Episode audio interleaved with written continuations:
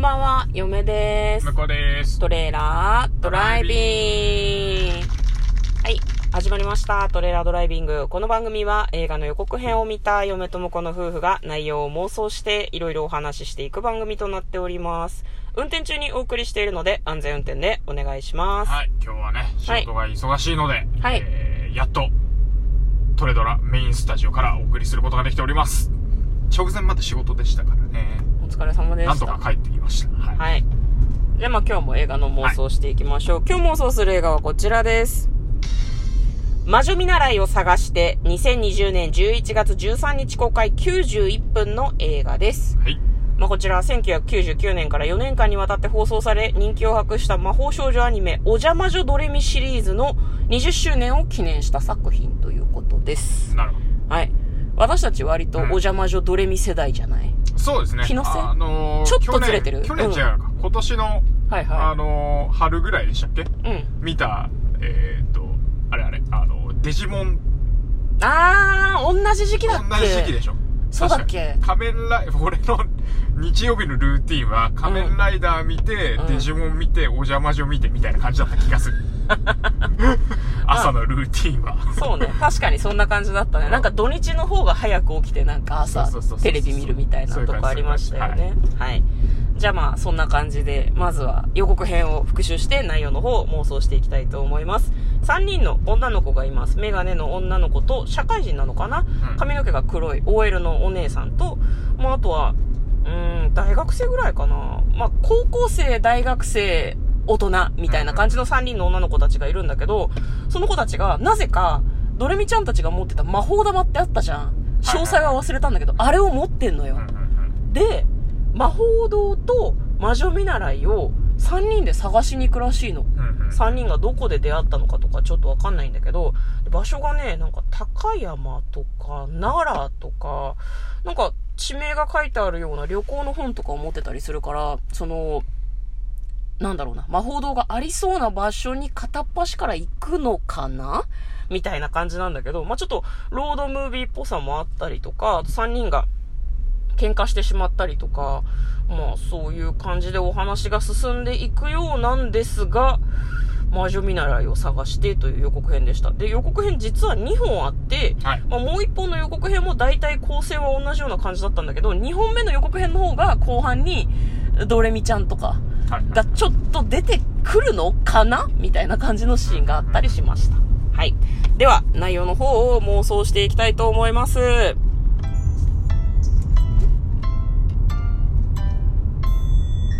トレーラードライビング。はい。はい。いや、懐かしいね。懐かしい。懐かしい。曲が懐かしいでしょ？曲がね、これだからね、2本目の予告編の方が、うん。あの曲がずっと流れてるんで。結構テンション上がっちゃう感じね。の、イントロからね。ううん。いや、もう懐かしい。懐かしいよね。でもこれ、な、なんだろうな。アニメを見てたって設定なんでしょ？あの3人の女の人たちそが。うみたいですね。だから、あの、別な空間というか、我々こう、なんだろう、現実世界に近い立場から、あの、お邪魔女見てたよねっていう人たちの物語ってことだよね。うん、そうだろうね。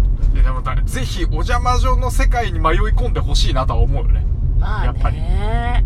どう、どうなんだろうな。難しいよね。でも、うんなんかこう、魔法を使えてしまうことがいいのかっていう部分もあるしね。うん。いやー、うーん、出会えないんじゃないかな。どうなんだろう。これ、難しいなと思って予告編を見て、ど、どう持ってくんだろうと思って、ただのロードムービーであるわけはないし、うんでもかといって気軽な感じで出会えるのもさ、これ大人向けのアニメじゃん。もう多分その、多分ね。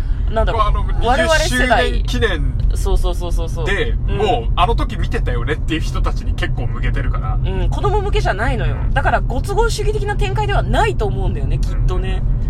どうなんだろうな。いやでもここで改めてう、ん。お邪魔女ドレミという作品の魅力を、うん。その大人になってもうもしかすると子供もいるかもしれないじゃん。そうだね。うんそういう人たちに見せるっていう、うん。親子でね、うん。見るっていうのもありかなとは思う。うん。うん。うん。だからなんかお邪魔女ドレミがあの呪文を唱えて。あのメンバーがうん。なんかするっていうのはあっていいかなと。あ物語の中でね。ー。うん。例のね、呪文を唱えたりとかね、魔法のステッキを振ったりとかね、そういうのってことだよね。そういう意味だとあれかな、あの、本人たちには見えないけど、周りでお邪魔女たちが助けてくれてるようなうん。雰囲気かもしれない。あー、なるほどね。え、なに、なに生き量みたいなこと？医療じゃないけど。うん。また途中でこう、なんか、お邪魔女、うんあの、現、現代、現実みたいな設定のうん。世界から、あの、ドレミたちが見てる魔法の世界の視点に切り替わるっていうか、あー。じゃあ、あれか、主観が変わるみたいな。主観、主観がちょっと変わって見えてくるのかなっていう。だから、あの頑張ろうって思えたりとか、うん困難に立ち向かおうと思えたりする、そういうのも、うん。あの、ちょっとお邪魔女が助けてくれてるみたいな。めっちゃいい話じゃん。そういう、そういう感じかなっていう気がする、もう視点切り替わった瞬間に全員泣くわ。私たちが頑張れてるな、ドレミちゃんのおかげみたいな感じだよね。そうね。でもなんか、うんそれがさ、その、頼っている感じになってほしくないね。うんうんうんドラえもんとのび太の関係は、のび太が結構ドラえもんに頼ってるわけじそうだねゃん。。うん。あ、あれはだから子供だから成り立つ関係だよね。まあね、うんまあね、そうだねだ大人になった時は、頼らずとも頑張れるんだけど、きっかけは、あの時の思い出っていう感じになあっていくと、なんかこう、やべえ泣けるみたいな感じになっちゃいそうだよね。ー。なるほどね。まあそれは大人も結構あるかもね。結構さ、昔見たアニメの中のセリフが忘れられなかったりだとか、こういうのがあって、それを見て自分も頑張ろうって思えたっていう気持ちを今でも持ってるっていう人はきっといるだろうから、だからまあ、最終的には私たちの心の中にはまだお邪魔女がいて、こう、いつも支えてくれてるみたいな、まあすごいなんか言葉をきれいに言うとね、ね。みたいな結末であって、別に会うことが目的ではないのかもしれないね。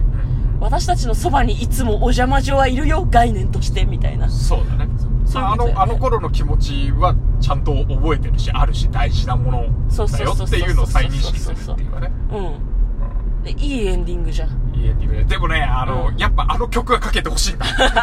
あの曲はかけてほしいんだ。オもう家ープニングなのかエンディングなのかわからんがかけてくれ。頼む。サントラ買って聞けばいいんじゃないですか車の中で。そういうことじゃなくて。やそうなんだけど、うんそうなんだけど、うんあの、デジモン見た時に、あの曲はかからなかったじゃない。盛り上げどころでは。向こうであれはあれはは大人な曲への思い入れあれが。は大人なんだけど、はいもうあの曲が刷り込まれてるから流してくれ。